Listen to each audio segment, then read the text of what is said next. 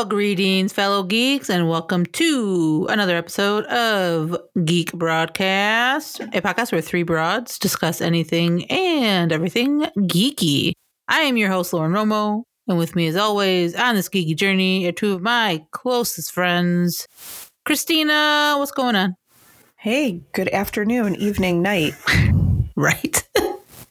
whatever time it is. Katie, what's going on, my friend? Good morning. That's for everyone who's listening to us in the morning.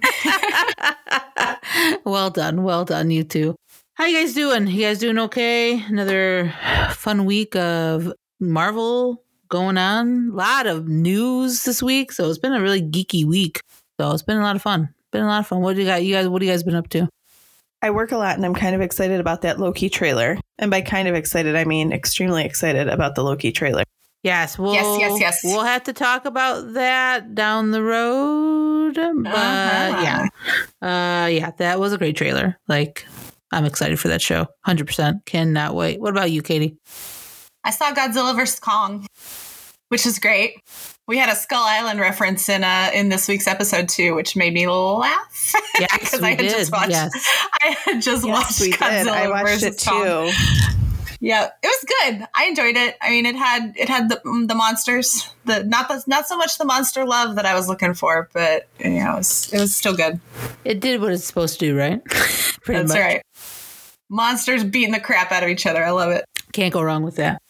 Okay, so we know, guys, why you're out here. This is Winter Soldier episode three. Uh, we're going to talk about it. A lot of kind of fun stuff happened within this episode. So, you know, I'll start it off and then we'll kind of go overall thoughts. Uh, John Walker's still punk. Uh, I'm okay with that. And he still sucks. So that's enough John Walker talk for me today. But I thought it was very interesting how the he is getting no respect from anybody. He, you know, obviously we know Steve Rogers could speak German. He can't. John Walker has to have a translator, his buddy. So I just thought that was kind of all interesting. He got that guy spit in his face, and that guy totally did not care about him. So I was okay with it. John Walker still sucks, but he's all right. I think uh, that's how he's supposed to be in the show. So uh, that was some pretty good stuff overall. Zemo was great. We'll obviously dive into him uh, a little bit deeper as we talk about him. Uh, Sharon Carter's back, which was amazing. I love her. I love the more in depth we got with her character. Again, we'll talk about her uh, in a little bit. A little more Karli, a little more Flag Smasher shenanigans happen. So that is interesting. Um, obviously, Sam and Bucky, we gotta love the pair. They're doing great. I mean, obviously, Sebastian Stan, Anthony Mackie are killing it every week with these two characters. So, uh, love that. And then, spoilers: Wakanda is in the fold, mofo's, and that's a big deal. that's a huge deal in my book. So, yeah, just a lot of. It was a good episode. A lot of good stuff came out of it. Uh, a lot of fun scenes, um, a lot of connections from the previous episodes. So a lot was happening, a lot was going on. Uh, Christina, I will have you kick it off with your overall thoughts. What did you think of the show? Anything that pops into your mind as far as, you know, you caught something and maybe you're like, oh, I didn't, I didn't put those two and two together or anything? Um, that opening PSA was kind of weird. I thought that was strange. I didn't really see where it tied in other than when later in the episode with Karli a little bit, but I must have missed something because I was kind of like, I don't really need this. I'll tell you. When I saw that PSA, I'll tell you, Christina, I remembered back there were some posters in the background at the bank, in the police station, um, a couple of places we saw in the first two episodes that had that restore, um, rebuild, shoot, I don't remember the third R they had the third the the that little slogan that they said on the PSA in there, um, which you know that it kind of ties back into the whole symbolism and and people as symbols and and nationalism as symbols and all of that. But we'll get into that later. So yeah, I, I recognized it, and it was it was an interesting way to open the episode. Definitely though. Yeah, I felt like I didn't need that to open the episode. I don't know why. I felt like I wanted some action to open the episode right away. I think we've started to come to expect that. Um, yeah, I still hate John Walker um, when he walked in, he said, "Don't let him delete, shred, or breathe." And I was like, "You're such a loser." Um, and then when the spit happened, and he was like, "Do you know who I am?" and no one cares. Like, when is he going to realize that no one respects him and no one cares who he is? Um, and his friend Lemar is clearly the brains of this operation. I think that that's quite clear from the beginning. You've got the wannabe golden boy, and then you have the brains of the operation. And I don't think it's going to work out well for for Lemar. I think that John gets him in some trouble, and they have some problems. But I thought overall, the episode was ups and downs for me. Um, there was a lot of things that weren't really necessary, but there was also some good action. So interested to see what comes next. Yeah, I think it it's setting up for these last three, I think, to be really huge. I think there's a lot of things that are now in play.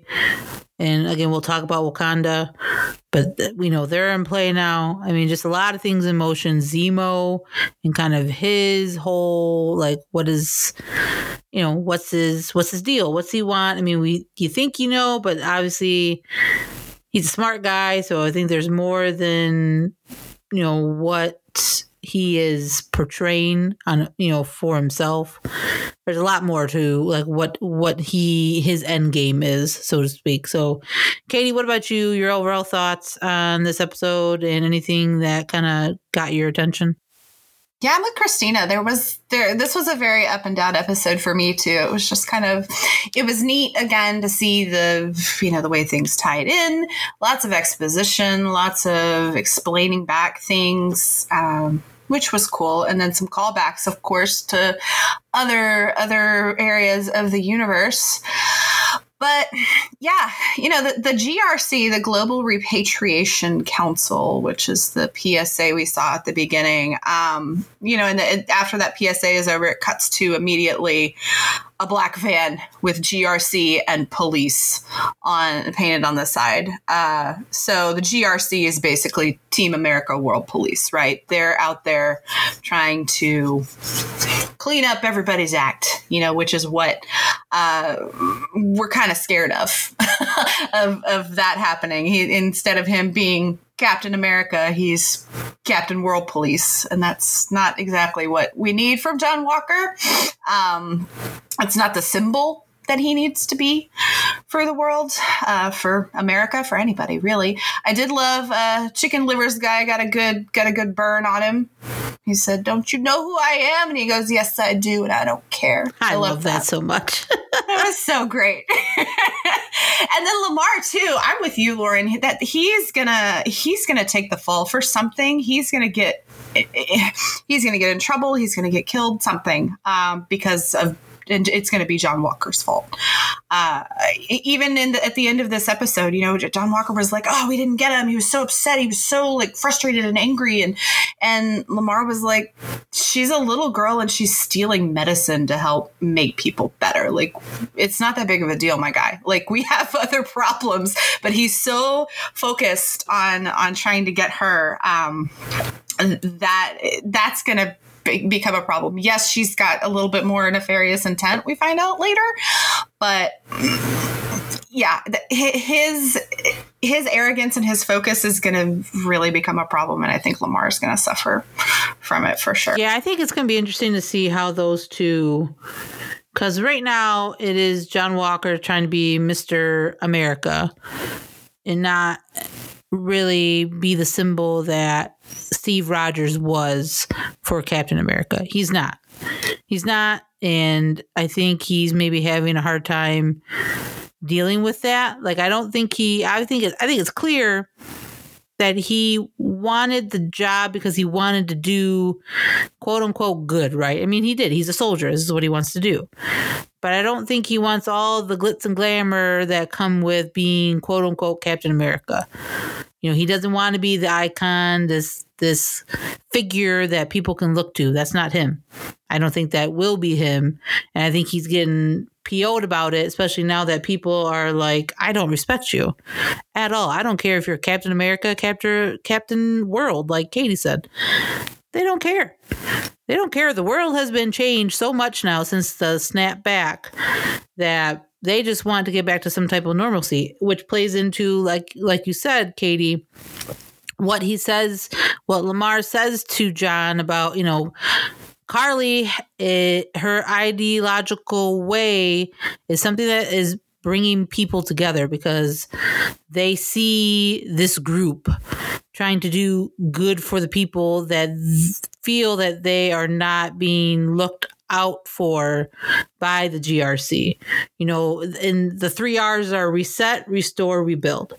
So, you know, that's like the motto for GRC. And obviously the flag smashers don't feel like that's what's going on.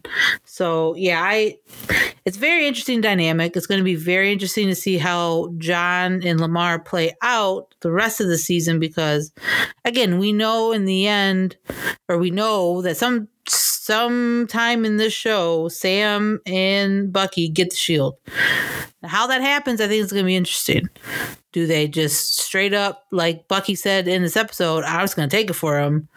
Or does something happen to John and they take it? Like, what happens? How does. I don't think we're that lucky. Well, right. No, I don't think we are that lucky either.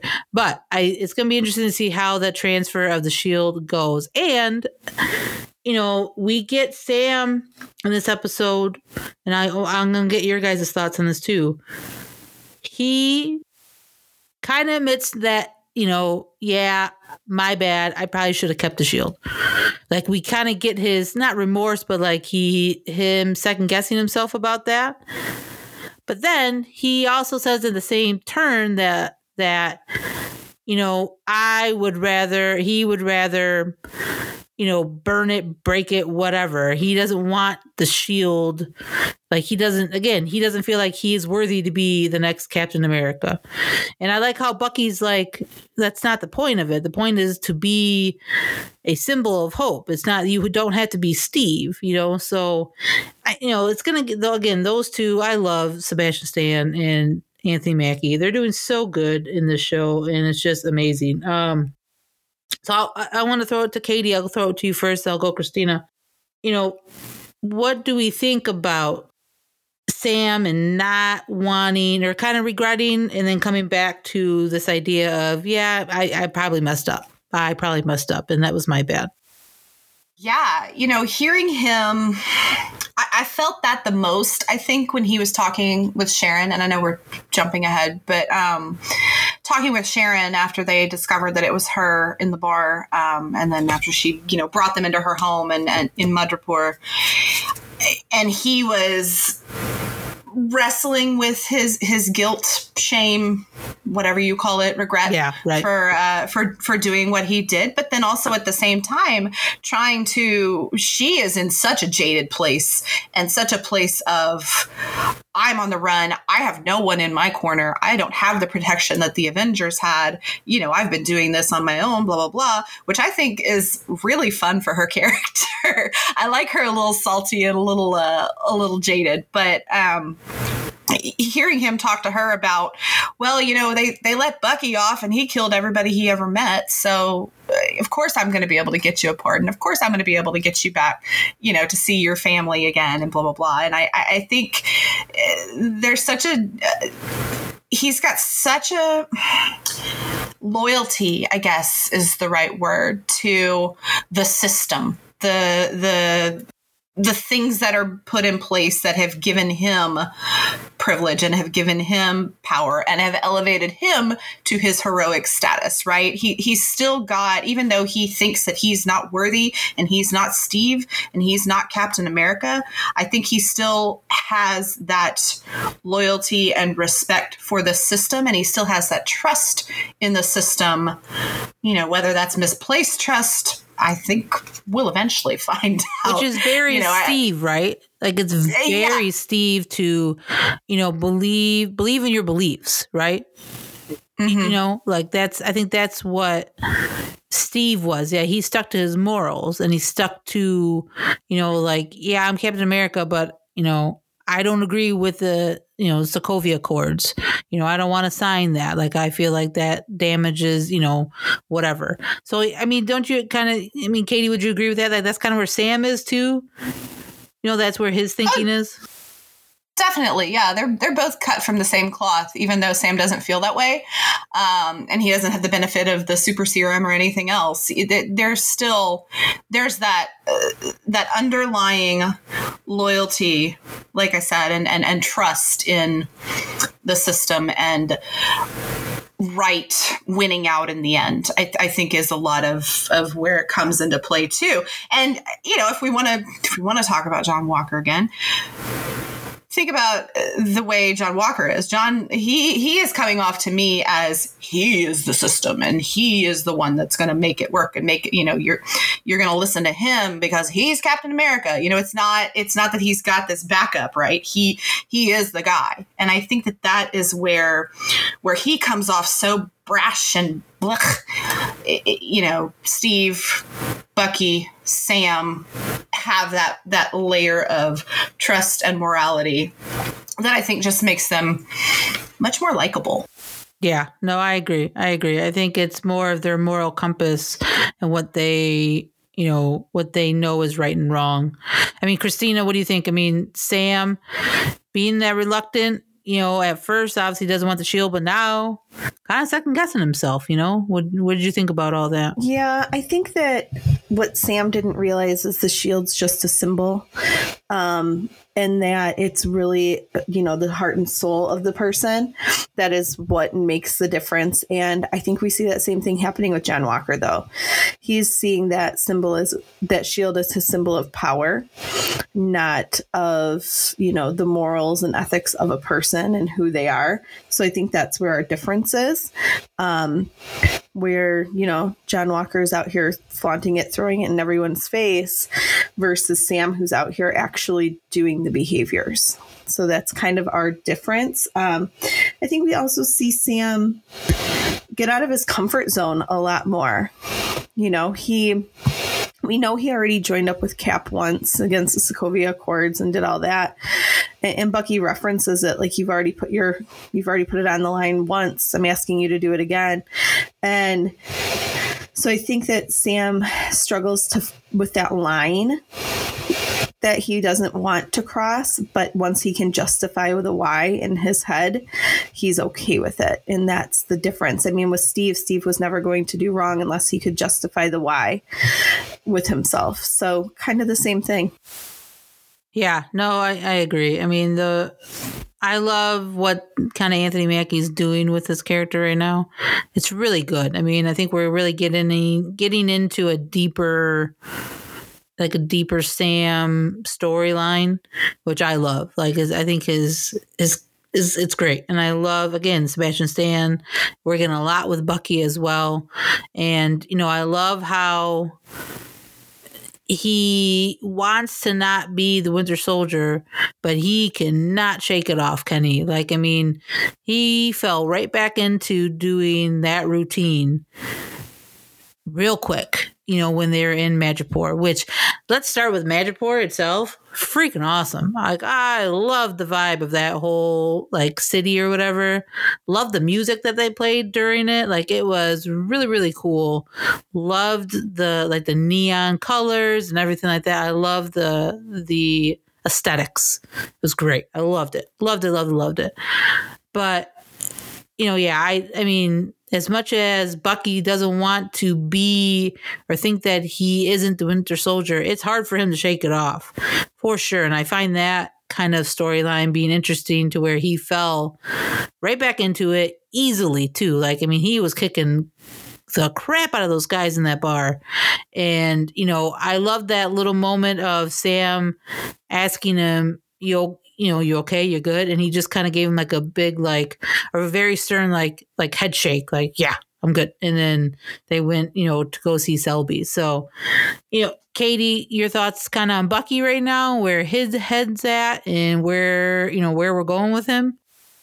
Well, I will say when we meet Zemo, or when Bucky meets Zemo, he wasted no time trying those words, right? He didn't even say hello. He just straight on into straight it. Straight up, yep, straight up went into it. he Bucky didn't even flinch though. He- there was no reaction. He even came out and said, like, that doesn't affect me anymore. I'm like, good try, my man. That's that's not gonna get me anymore. Um, you know, and and but but you could see in other ways throughout the episode that Zemo was still trying to get into his head and still trying to get to him. You know, when he had his book and he asked him about the names, um, and then of course in the in the uh, in Madripoor when he was saying you've got to become someone who you say doesn't exist anymore. You know, and he's just, you know, needling, just needling a little bit all throughout the episode. And I definitely think, um, I definitely think Zemo's got something else up his sleeve for sure. But I think Bucky, you know, everyone has been through it for the past five years, right? And and Bucky is still, he's still got so much more work to do on himself, court mandated work to do on himself. Court mandated, right? Yeah, and he had, you know, he's he's got his list, he's got his process, he's got his rules, and he's trying to balance that with oh, but I still need to be a hero. Oh, but I still need to help Sam. Oh, but I still need to do this. And I think that that is interesting to watch him balance everything out because you know, it, it was so the way he threw back to uh, Sam about you back Steve, you know, during the during the signing of the Sokovia Accords when he went against everything, you know, and, and, now I need you to back me. I need, you know, we're we're all we're all cut from the same cloth. Is is kind of what I felt like he was saying without really saying it there. His journey has been one of such trauma. You know, I, I keep using that word, but it really is. And watching him navigate his own personal stuff in addition to all of the bigger stuff that's going on, of course, he's going to be conflicted. And of course, he's going to have to fall back on those skills that he has because that's what makes him a hero. Right, right. And you know what's really funny is that, you know, in the previous epi- episode, he asked the that doc you know, what's the, you know, what is rule two? And she says, don't hurt anybody. And he didn't say anything, but then he just said, you know, goodbye. So it's like he almost knew what he was going to have to do because he knew Zemo was the next logical step for him and Sam to find out where the super soldiers, where the serum's coming from. So it was almost like he was telling himself, like, all right, I, I I'm gonna have to break this rule. I'm gonna have to do stuff that I'm not gonna be proud of. I mean, Chrissy, kind of what are your thoughts on Bucky and his, you know, and what happened in this episode? Oh, Bucky. Um, Bucky had to go back and do things he didn't want to do. Um, Zemo said right after he said the three words, and it's translated to longing, rusted, and 17. Zemo looked right at him and said, Something's still in there. And I think that was the very first mind game he started to try to play. Um, we don't see their whole conversation. We don't see how they come up with the escape plan and all of those things, but we see that happen. And and Sam's like, "Have you lost your mind?" And Bucky said, "Well, he's crazy, but he has a code." And um, I think Bucky recognizes that, so that's him now. He has his own code now that he is living by, and it's not by words or things that someone can say to him. Um, I think that Bucky did fall really back into Winter Soldier behavior very, very quickly and very easily, but you saw him snap out of it, or so we think.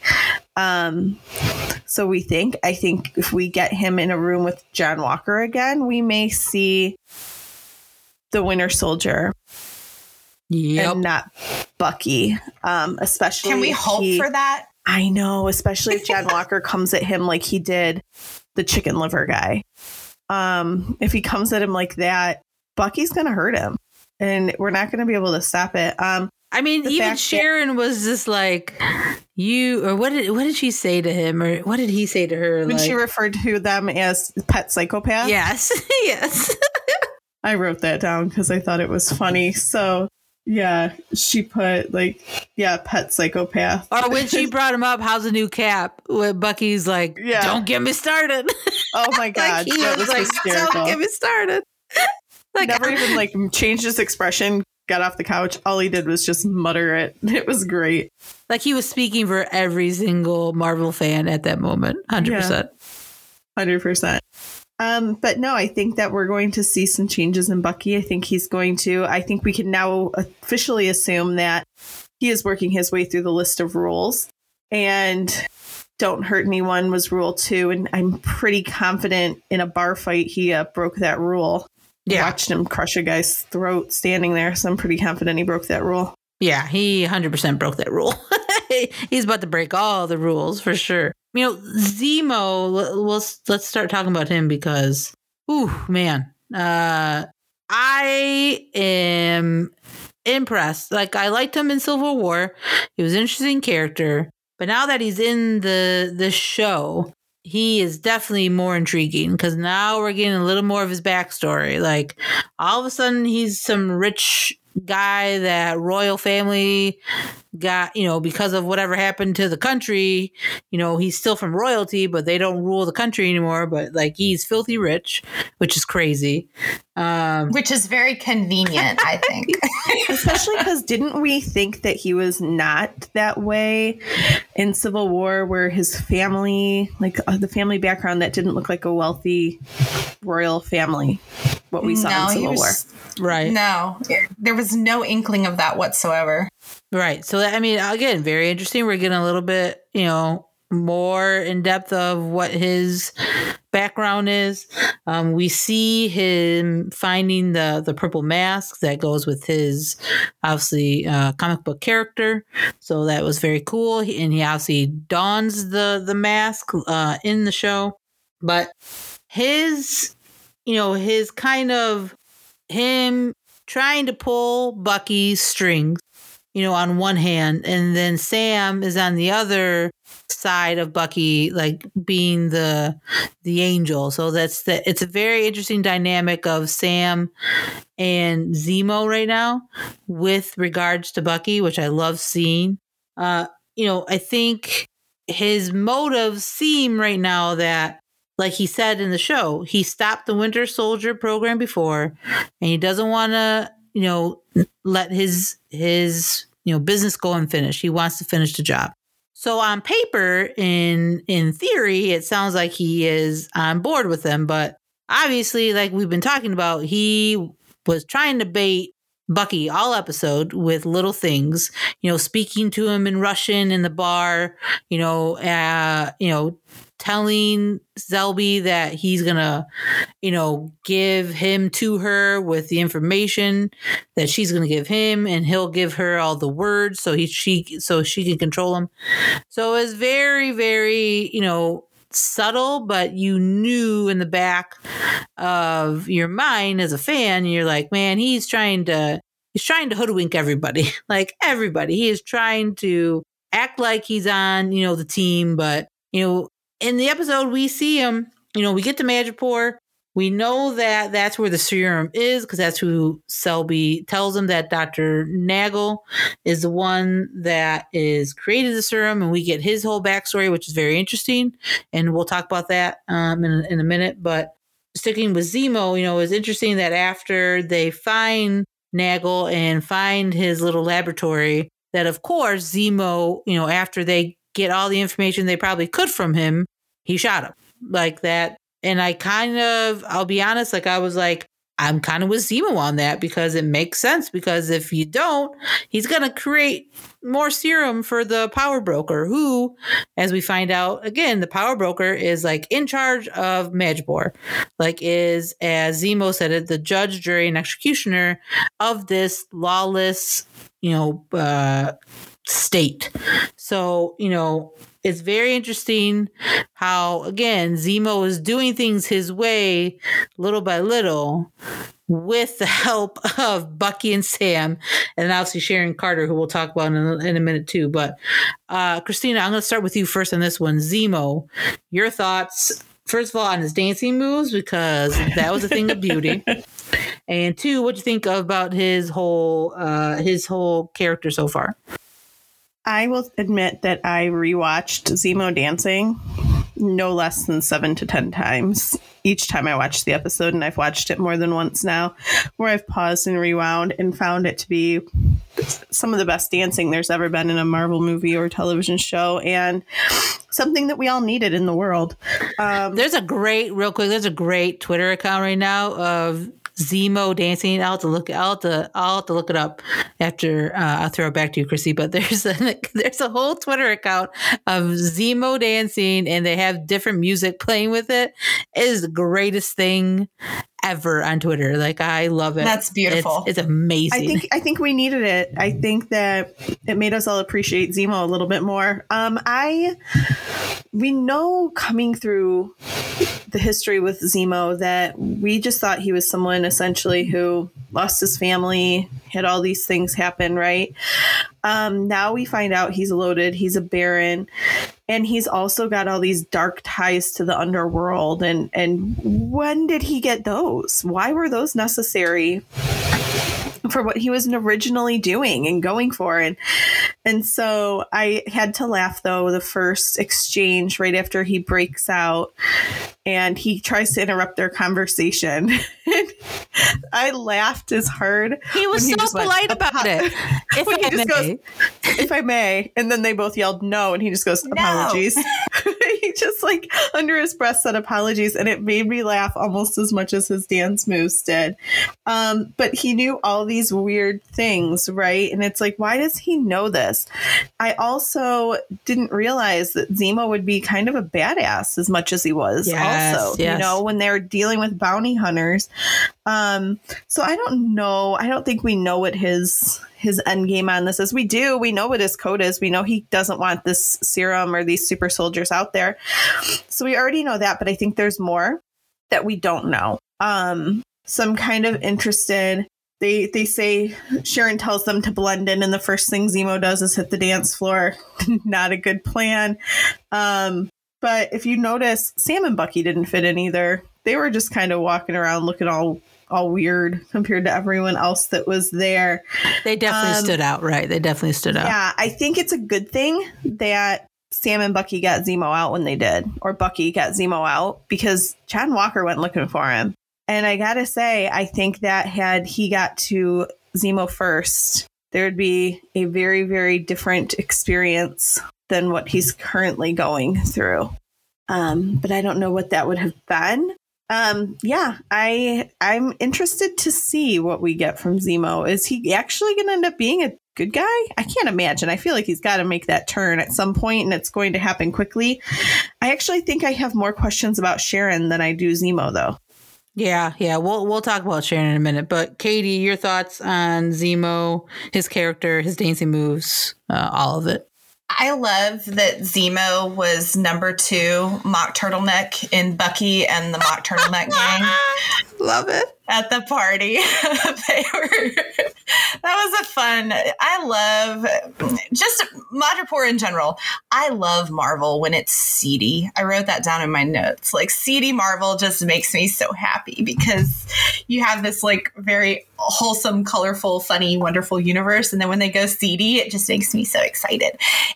And um, their their scene in at the party reminded me a lot of the bar at um, in Busan, the club in uh, Black Panther. Oh yeah, which was a little, yeah, yeah, which yeah. was a little bit of foreshadowing.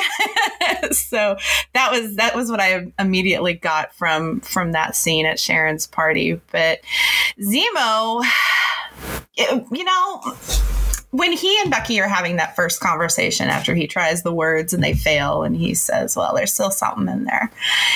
He tells Bucky that it was never personal and uh, that he was a means to an end.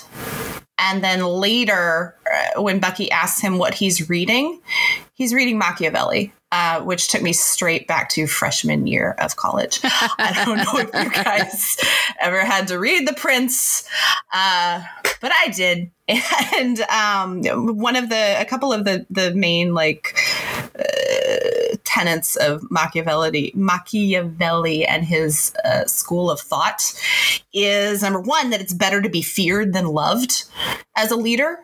And number two, that it is okay to do unscrupulous things as long as your intentions are good. Like if you have a, a good endpoint um, in mind that you can use whatever means necessary, even if they're violent, even if they're illegal, whatever, uh, to to get to that good endpoint. And I think that kind that ties into perhaps Zemo's long game. I think it definitely ties into a lot of other characters' long games too. You know, John Walker's being a little unscrupulous. Karli is definitely being a little unscrupulous. Um, so anyway, that that stuck out when he said Machiavelli. That really stuck out to me. Um, and what is his long game though? Right? We we're like you guys have been saying, we're learning so much about his his backstory that we didn't know and didn't expect. I think too. Uh, so yeah, I'm I'm I'm here for it. I'm I'm here for whatever they want to feed us in these last three episodes. Which, by the way, oh my gosh, we're halfway through. Right, that's crazy to think about. It's insane. But I gotta say, like Daniel Bruhl is just so fun to watch as an actor. Just his little twitches and his little facial movements and his little his body language. Um, he is so fun to watch and he's so fun to, to kind of put together with Sam and Bucky and have the three of them just play off of each other and needle at each other and it, it's it's got to be a lot of fun on set for for those guys too. Um, i'm enjoying watching him do his thing even though don't really know what what he's got up his sleeve. It's definitely something but no telling yeah, I mean he he's a he's, he's a slick one, man. I mean that moment when they you know he they first get him out and they're in his garage and Sam's like, "All right, you know, where do we start?" And just you see that just big smile on his face like he was like, "All right, I'm about to do what I need to do." And like he was all for it. So yeah, Zemo as a character, I I am digging a lot. So I you know, and he, when he puts the mask on for that quick little time, that was cool. I mean, you saw how, you know, he was that ex, was it Sokovian or whatever military that we found out he was in Civil War. You know, you can see where that training obviously uh, didn't go away, and then obviously we saw that in his escape too.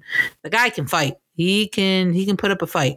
So it was cool to see, and I totally agree with you, Katie Daniel Bruhl is so he's so fun to watch in this show as Zemo. It's fantastic. Like, oh my god, those three are great on on scene together. They have great chemistry. Like you could just tell, like it was just a really, really good pairing, a good trio of three guys that just are good at their craft and they're just really just know how to act in their characters. Like they just know. They're just it's so fun to see. But let's move to my girl Sharon Carter because whoo, she came back. She came back and she was a little edgy, people. And I'm digging edgy Sharon because oh absolutely. Oh my god.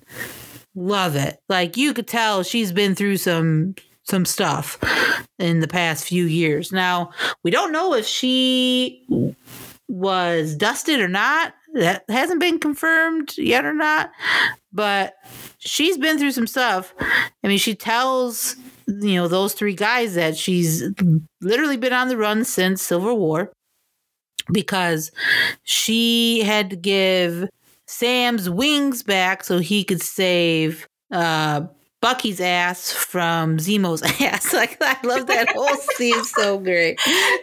yeah, it was so good. Yeah. It was so good. So and she dropped a she dropped a Stars and Stripes BS uh, a little bit later in the episode too. I really like her jaded and angry.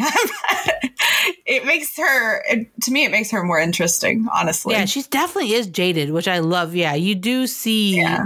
that side of her where obviously before this we saw her in winter soldier and civil war she's cia fbi she's like this you know upstanding kind of you know government person and now she is like you know, holds real like art that's not fake. Like she's this whole like as she says hustler like and it's it's great to see. I mean and boy she, can she fight. Oh my god her fight scenes were amazing. I love to see her kicking butt like just straight off the bat like with no remorse.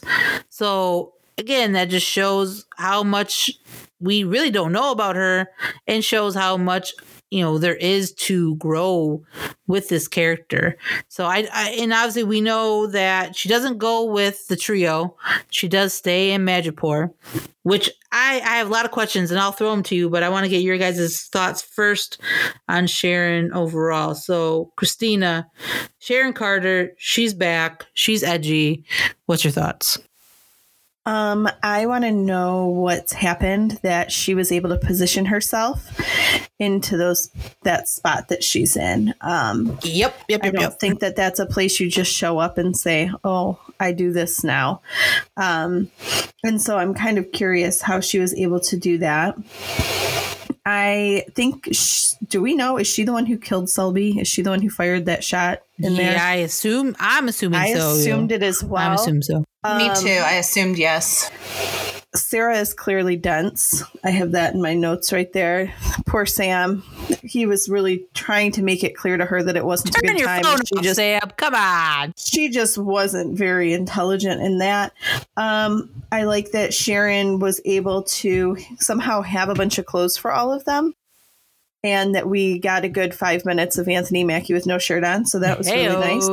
Um, but I think that Sharon is deeper than we think. I think that there's a lot more there. Um, I actually put and wrote down is Sharon the power broker? Mm. Because she's a broker of fine arts and things. That's what she does in her gallery. Um, so she had someone who, you know, at first it seemed like she was the one that was running the streets essentially and living this secretive life. But then suddenly we see her get in the car where she clearly has someone working for her. And she had made us feel like she was so alone and she had nothing going on. Yet someone picked her up in a car and took her away. So I think there's more there than we're ready for um and that that whole thing that was intentional i think she knew the minute they touched down that she didn't have to see them in the bar she knew they were already there That's a really good point. That's a really good point. That's interesting that you brought that up because that was kind of going to be my question. Is you know is sh- is she the power broker number one? I don't think she is, but is sh- my more immediate question is is she working for said power broker? I think that's way more of a possibility than anything. Christina, do you think that? Do you think it's more likely that she's working for the power power broker?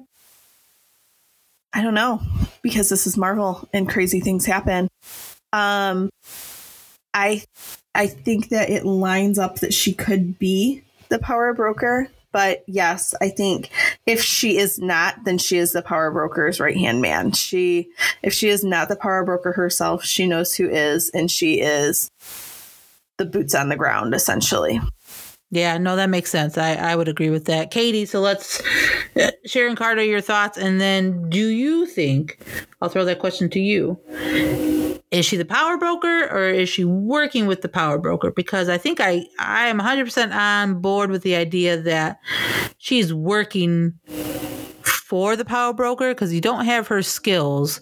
You don't go to Madripoor without the power broker knowing who you are because clearly the power broker knows what is happening in Madripoor at all times.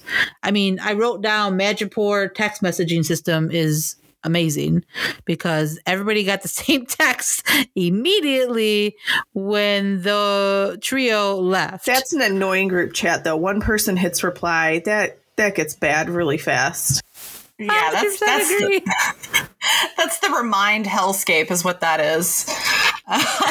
in Madripoor. exactly. um, you know, I think again, like Christina said, it's Marvel.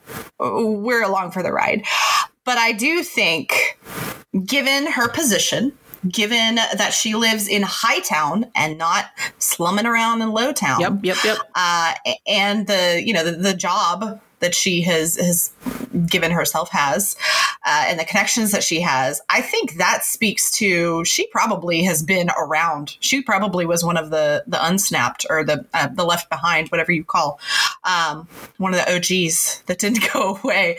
Uh, I, I think that you know five years is enough time for her to be on the run um, get somewhere establish herself you know and of course get nice and jaded and bitter uh, we i saw her as she's putting her hoodie she hears their names and she puts her hoodie up a little bit lower Yep. in the bar Yep.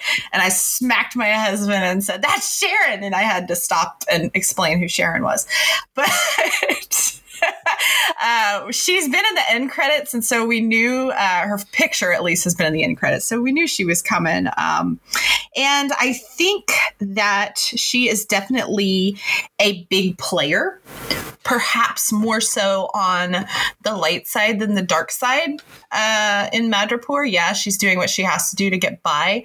Um, definitely could be a little bit of playing the field, playing both sides, uh, just doing what she has to to survive because she has no support from the CIA or the FBI or anyone really, as she keeps reminding us uh, throughout the episode. So I think that we are going to see her again, even though we left her in Madripoor.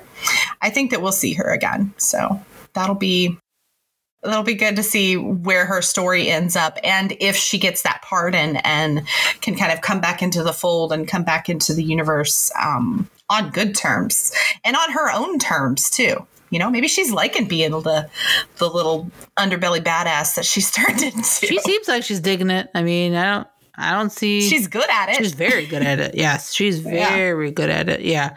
I think it's going to be interesting to see because I do I do see the idea of her knowing either knowing who the power broker is because she works with them or just because of who she is you know that she you know she's ex CIA ex ex FBI I. Can see where she knows you know that information going into Madripoor maybe already.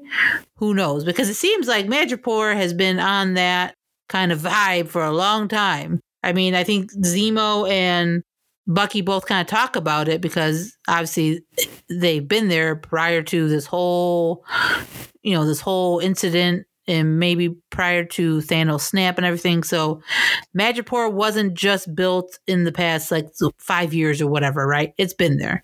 It's been there. They said, I think even Bucky said it's been, it was a an old pirate sanctuary back in the 1800s.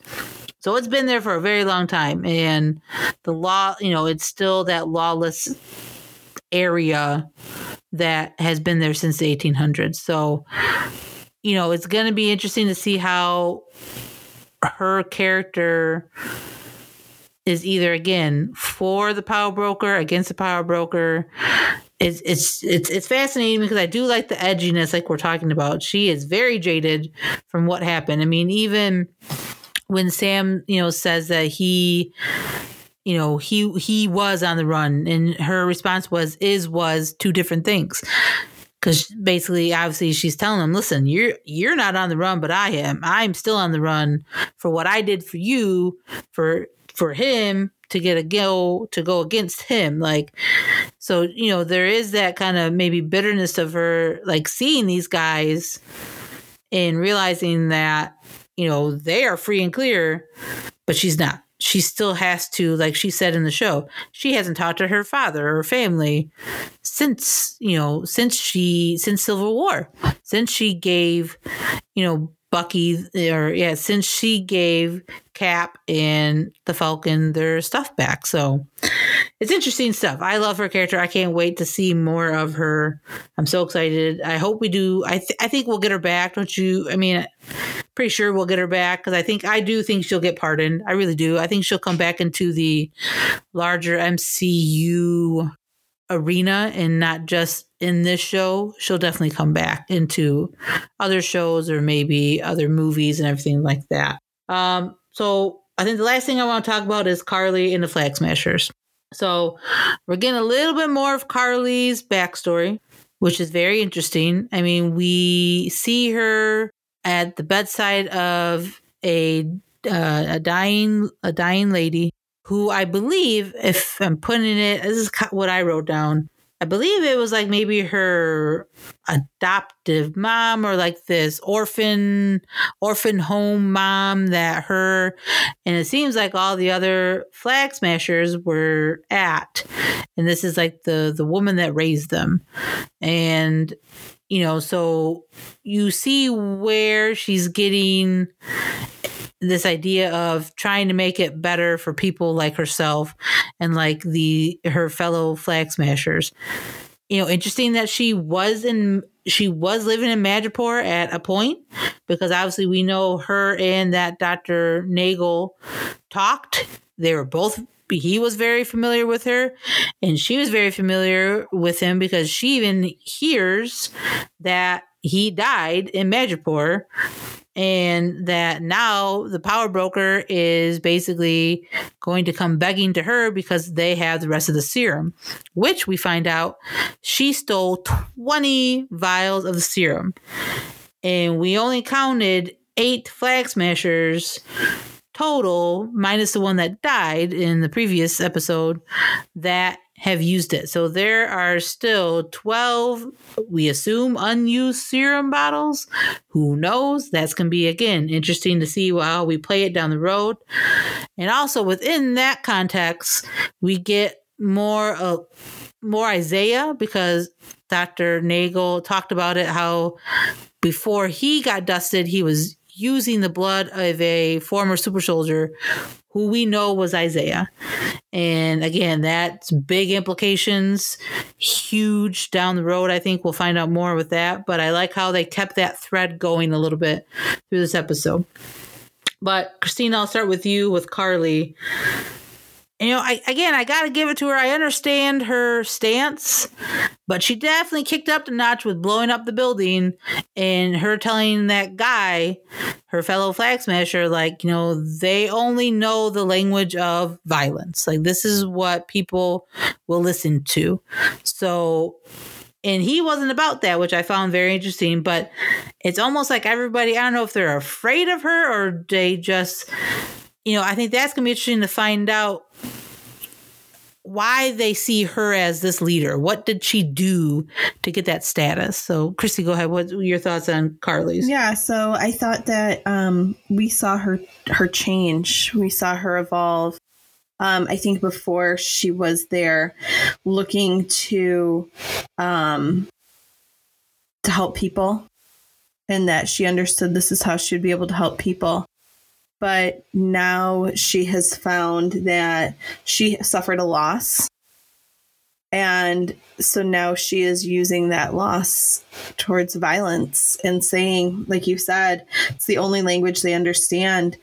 And they took six months worth of supplies. And so they're sitting there saying like wow six months worth of supplies are sitting in a storage house that we could use now that we need now. We've got people dying.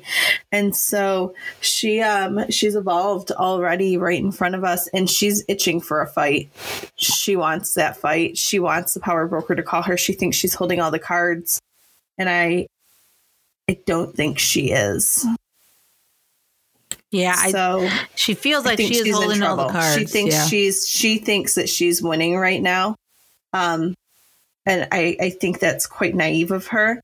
But you know, I wrote down here strengthen kids in camps that they were looking to help kids. So it makes me think that they were also you know like you said they may have been in foster homes or things like that. And this is the person that raised them and and they weren't able to help. Um and so yeah I, I definitely think that we're seeing a shift in her from a person whose original plan and agenda was to do good to now she's out for revenge yeah, definitely revenge based on grief, which obviously has been a huge kind of theme recently with Marvel, which is which is very cool. I, I like them kind of going in deeper with that type of storyline for some of their characters. Katie, I'll throw it to you, Karli. I mean, super interesting. She stepped it up, like we were talking about, blowing up buildings now, not just kind of stealing vaccines, being the Robin Hood, as that one guy called them last episode.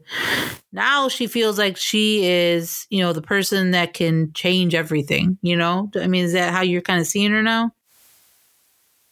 Yeah, for sure. She's definitely um, she's definitely emboldened I think, because she's holding all the vex- all the vials, right? She's holding all of the super serum. Um, one thing I wrote down, you know, calling back to what Christina said last episode, you know, that that that there was something that has triggered this emotional response for her, and I wrote it down in my notebook. Karli's emotions. Um, she, th- th- this is like Christina said, this is what where it was. It, it was all in her foster mom, surrogate mom Mama Donya is what uh, what they called her and what everyone yep. called her. Yep. Was that her foster mom before the snap?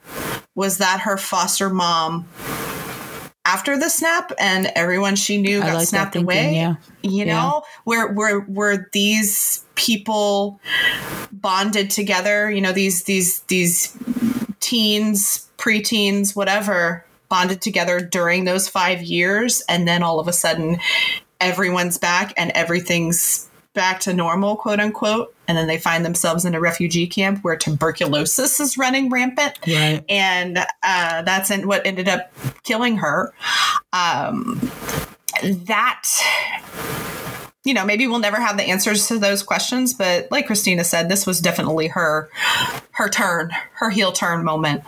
She went in there and blew up the beat up the GRC and then blew up the GRC um, because of their inaction.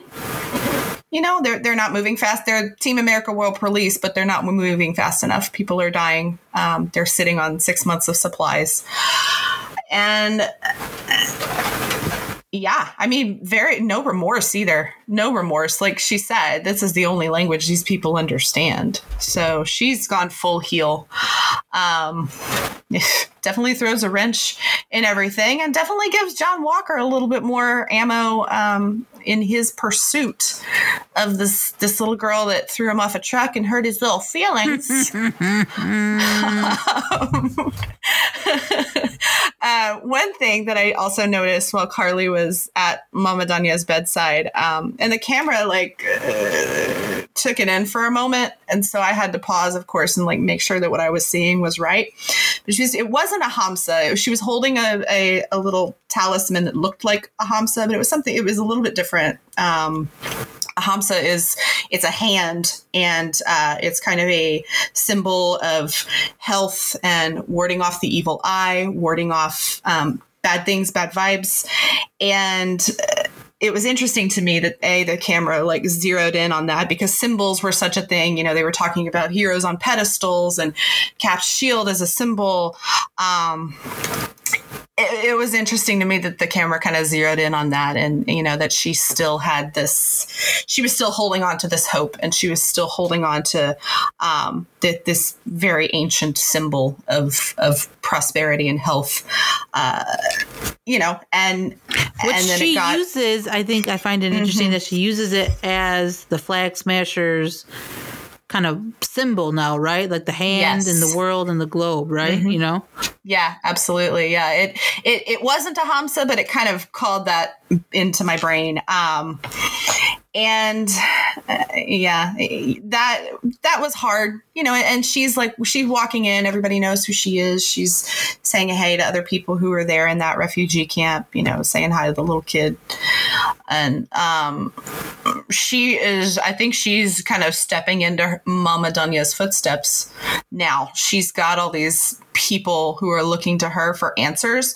How did she you know as this this young lady like how did she get into this position? Um yeah, it, there's so much with her, but definitely seeing the heel turn, definitely uh, she's going to start escalating. Flag smashers themselves are going to start escalating. Um, I, I feel like there's going to be even more of those little like meetups in the meetups in the square and and diversions as um, as they get up to their activities. You know, maybe they're going to be even more brazen and and even more violent in the episodes to come we'll see. Yeah, no, I think that makes sense because, like you just said, Katie, they look up to her as this leader. And if she's blowing up stuff, then it's kind of everybody's like, oh, okay, this is what Karli's doing. Then this is part of the cause. This is what we should do to make, you know, to make our statement that we want everything to go back, that there has to be change and everything like that. Um, yeah, again, good episode, good action. You know, little more details along the way that we're getting. We only have three more episodes, which is mind boggling. And then, of course, we get Wakanda's in the fold. We love to see it. Wakanda's in the fold. I loved that that was the ending of the show. You know, and I, I don't know if I'm pronouncing her name right, but uh, is it Ayu? Ayu? Who we see is from uh, Winter or uh, Civil War with um, T'Challa and his crew when Black Widow was talking to him and she was about to fight Black Widow. And that's when T'Challa's like, as much as I would like to see it. And he kind of told her to, you know, to move on. And then obviously she was in Black Panther and was part of the uh, King's Guards and those warriors, which were amazing. So again, interesting to see how this plays out, especially with Bucky, because obviously Bucky was in Wakanda, you know, kind of was getting maybe used to that environment, those people, getting used to the culture. They called him the White Wolf, which he now kind of thinks of himself as. So, a lot of tie ins for Bucky specifically with Wakanda, and now obviously with them wanting Zemo. It's going to be interesting to see how they react to to that. So, Chrissy, real quick, Wakanda is in the fold. What do you think? Um, I'm worried for Zemo. I think that they've already let villains slip away from them. They've had issues with that. I don't know how likely they are to let Zemo just drift away. I think Bucky's going to have to really campaign on Zemo's behalf or promise that they can have him when they're done with him. Um, and I think that, you know, we know Zemo's going to squirrel his way out of it most likely. But um, yeah, I think that it throws a big wrench into into the plan and they're going to hate John Walker. So, yep. I want to see a Wakanda John Walker showdown. that would be amazing. I can't wait to see that. Uh, Katie, your thoughts? Wakanda. Obviously, we'll we'll probably see more of them this next coming up episode. But ooh, interesting, interesting that they're in the fold. Yes, I was very excited to see Ao, Io, however you say her name. Definitely excited to see her show up. She's number two in command um, behind Okoye, so uh, she's she's on the case. She, uh, I too am very interested to see how Bucky will uh, use this information uh, to shield Zemo until he can fulfill what they need him to fulfill. Uh, we'll see how it goes. Yeah, he's gonna have to explain, like Chrissy said, explain in a really good way that Wakanda is gonna be okay with it because uh, they are not obviously they are not fans of Zemo because Zemo was the one that killed T'Chaka. So, and even Sam bring brought that up earlier in the in the episode. That you know, do you think that the Wakandans are to forget that? Let me tell you, no, they're not. So he even knows how dangerous this is now. So, whew, lot. A lot happened. A lot happened in those last kind of, I'd say, 15, 20 minutes of the show. Uh, a lot of, lot of information, a lot of, uh, you know, droplets of what's going to come, what's to come, and all, and everything like that. So, uh, final thoughts, Chrissy, episode. I'm ready for episode four. Um, I think this was our tie things together, introduce the final players um, for the remainder of this series. Uh, yeah, I, I think that we're going to have a couple big weeks. I think that we already talked about it. I think these next three weeks are huge. This was, we've got the pieces in place, and we talked about that about after episode one. We have all these random pieces. Where are they going to tie together? When are we going to see who we needed to see? And now we've got that. Um, and so I think we have a lot happen in the next couple weeks. Yeah, definitely. Katie, your thoughts? Yeah, this was this was episode three, the exposition episode. Um, we we I think see everybody on the board now, except for perhaps the power broker. Um, you know, and how how are they all going to come together? What's going to happen? Are they are we going to have resolution at the end of these next three episodes? Maybe not. There might be a little That's bit a of a point. a little bit of something that gets resolved elsewhere in the Marvel Cinematic Universe. That would make sense. I I could see that where it will wrap some things up, but some things aren't going to be totally wrapped up and will be a remaining thread throughout the the MCU. So, oh, a lot of stuff, a lot of fun, a lot of good talk here. So, before we wrap it up, we have a ask the GBC question. We are starting to do this. This is our new segment. We will end each show with some uh, questions from you guys, the listeners. So our first one comes from Mr. Chris Davis, and he says, "Which villain could be anyone? Do you identify with the most?" Really fun question. Um, sticking with the MCU. I will say I kind of think Thanos wasn't too wrong in his way of thinking. Lauren. Let me explain. Lauren, what's wrong with you? Let me explain. Okay. With this pandemic, okay, that we are in, I understand why and what, what he was talking about. Again, I don't condone wow his his way of doing it. I'm just saying resources do become limited people. We have to treat. Access.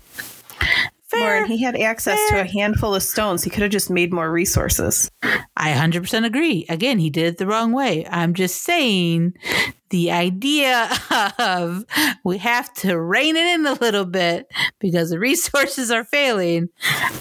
I'm just saying I don't disagree with it. I, I'm not saying his method was correct. I'm just saying Thanos I kind of see where you're coming from. I don't agree, but I get your premise. I get your premise. Christina, what about you? What what villain do you identify with? As an older sister, um, Hela in Ragnarok, I mean, she she went out there and conquered the world, and that her dad shoved her down to hell to to burn. Um, my father wouldn't do that to me, but I'm just saying I don't relate on that level. But you know, I am an older sister, so I get the fact that she went out there and she took all the the hits, and then she's got these two doofuses that get to run the show after that. Um, so I get it for her perspective, but I love the thing I love about Marvel is every character could technically be a villain. You're not um, wrong. Even not our wrong. heroes yeah. have their villain moments. And yes. so I think that's the thing that I love the most. And everyone's doing it. Most of our villains, they're doing it for some type of retribution or revenge. If you look at Killmonger or you look at Obadiah um, or Whiplash, you're looking at them. They all had, they were all wronged by the hero they were all wronged by the heroes and so that's why they're the villains is which it's just it's crazy when you think about who we have. I mean, I don't really consider Bucky a villain. I know we try that for a hot second. I don't really consider Loki a villain either. He's a wannabe villain. Um, but you, the main ones that you think of, that's that's the thing. They're actually doing what they're doing because the heroes wronged them. I mean, you're not wrong. That's an interesting take. I like it. I like it. I can get. I, I can support that. Katie, who do you identify with villain wise? Can I have two? Absolutely. Because I have two. I can't pick. Immediately sticking in the MCU, immediately who came to my mind was Dark Phoenix. Um, again, not necessarily a true villain, you know, but Right, but right, right. she oh, she was born out of love, right? She was born out of love and sacrifice, and I feel like I can relate to that. Um, her her birth and rebirth, you know, the, the Phoenix myth and legend um, is something that has always kind of appealed to me because I'm the kind of person that if it's not working, like just burn it all down and start to work again. uh, so she and, and I Katie's love, that I mean, I love, gif with the fire behind it. I, I am. I definitely. That's definitely me. I've always loved her arc and her story, and again, her story of of sacrifice. And once she realized that, oh, I'm the bad guy, I'm too powerful. I need to just go away, you know. And then the, the, the, that whole balance of of immense power with this empathy and this this this need to uh, be powerful, but also be protective and be um, be loving. Uh, it, it definitely, that definitely, I definitely relate. um, my second one is in the Disney universe, and it is Te Kā from Moana. She is the lava monster. And spoiler alert, she is also Te Fiti, the Mother Earth island. Um, you know, she was just giving and giving and giving and trying to do her darndest for everybody. And no one appreciated her.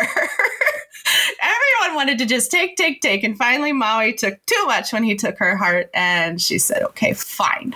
And shut down and said, okay, you guys figure it out because I'm mad and I'm going to turn into a lava monster and I'll start burning the world down. So clearly, I have a problem with uh, with with pyromania a little bit. Um,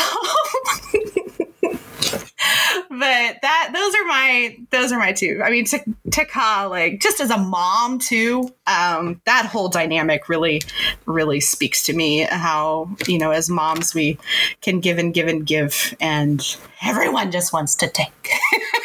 Yeah, no, until it. we tell them until we tell them to do it for themselves and then they're like oh okay we need to we need to take care of you too a little bit right I love it.